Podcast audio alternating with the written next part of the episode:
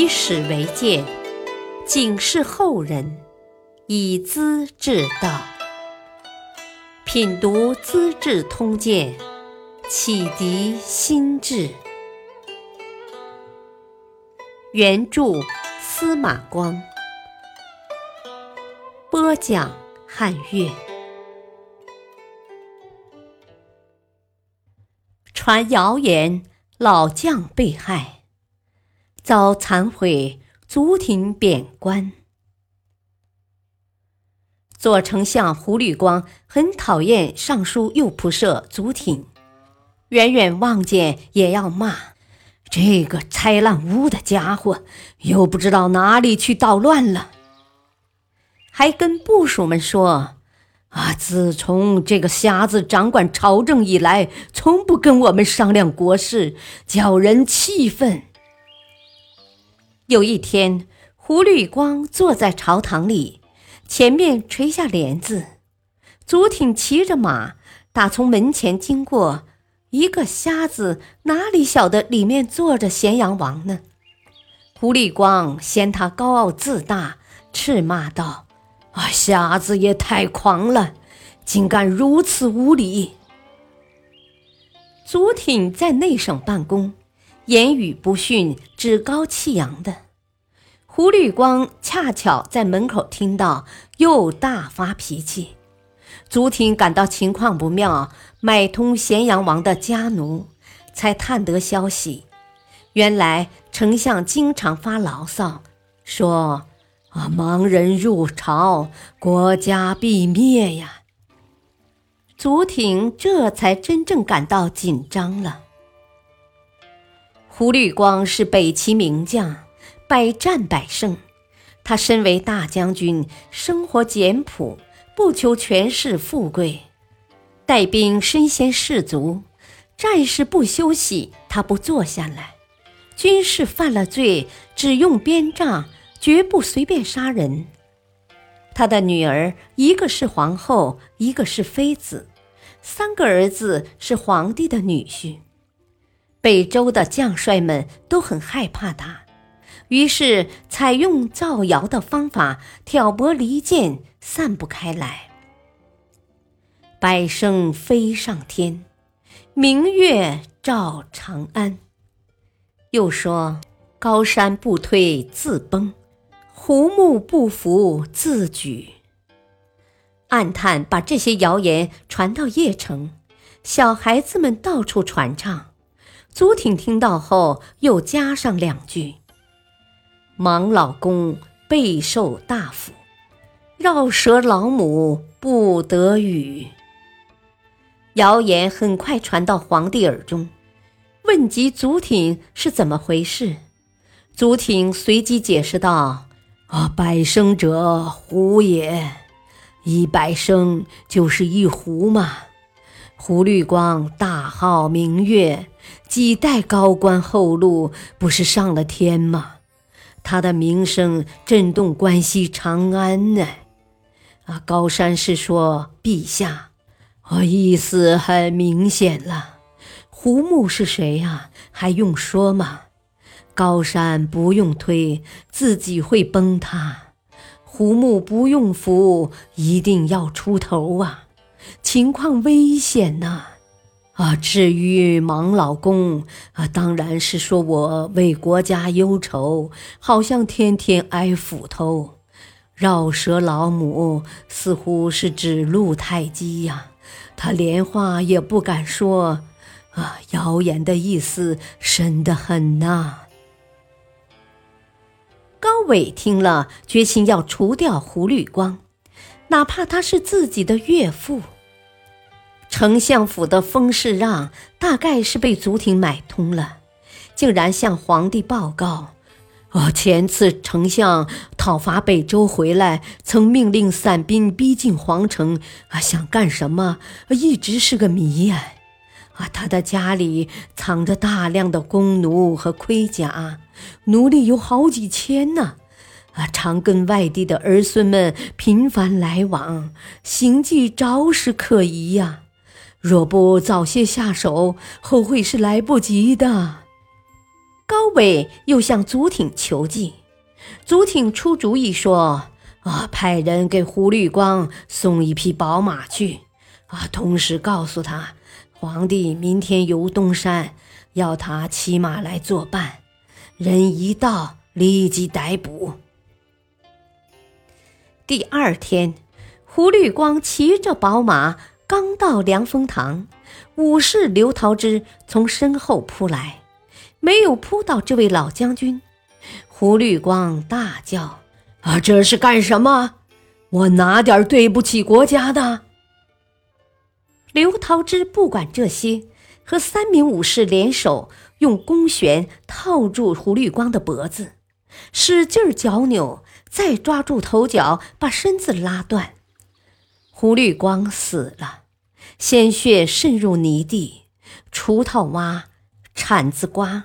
还是留下了痕迹。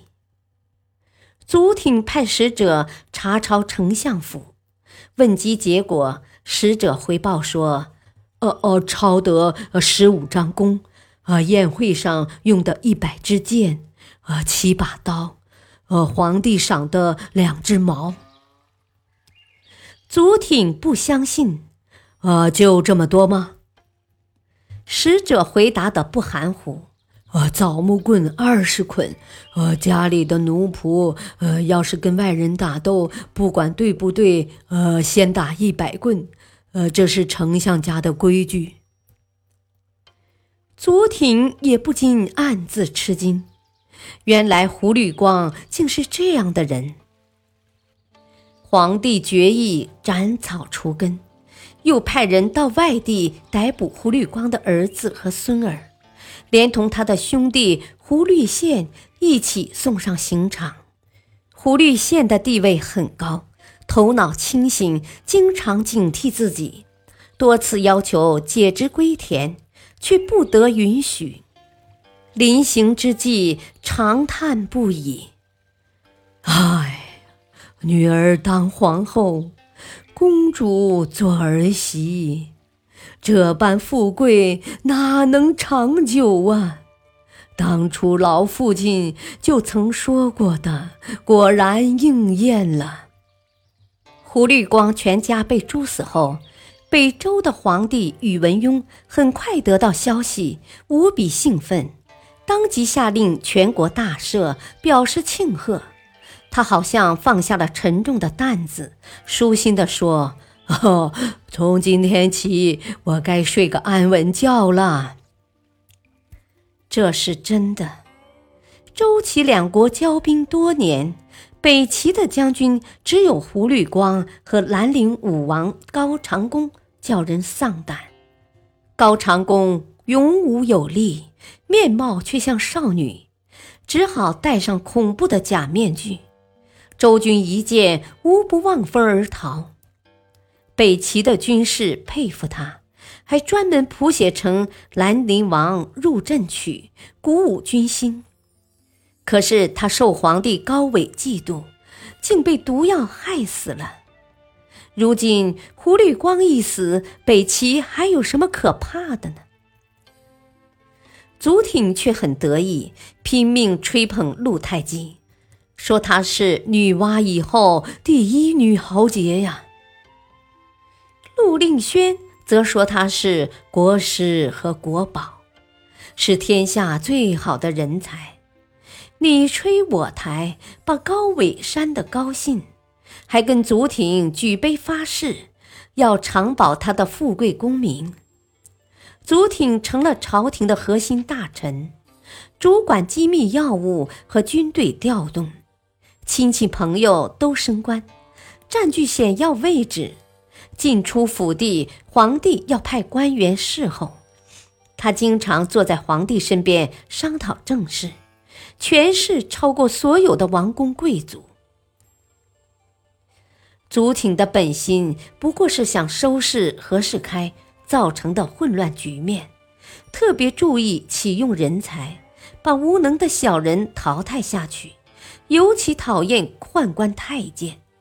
这些做法引起陆令轩和穆提婆不满，祖挺不但不警惕，反而想用株连办法把他们一网打尽，当然是做不到的。于是宦官太监天天向皇帝进谗言，把高维也说得大起疑心。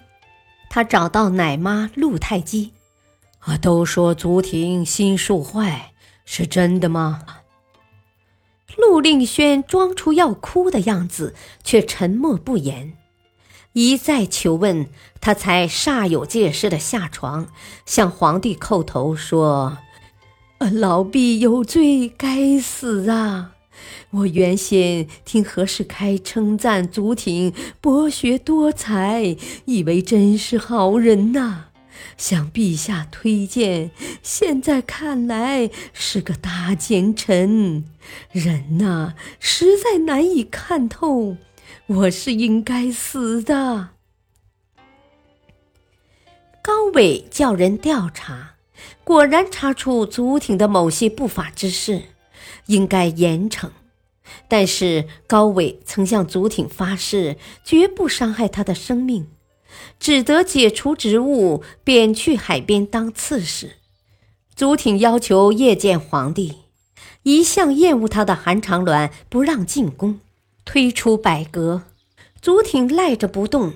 韩长鸾叫人把他拖出宫，硬是赶走了。不久，祖挺到了任上，正逢盗贼攻城，其他是个瞎子，满不在意。他用空城计的办法，一举打退进攻，保住城池，也保住了安宁。几年之后，他就病死在刺史任上了。感谢收听，下期播讲观天象，恳劝归正，读九告，进宫被诛。敬请收听，再会。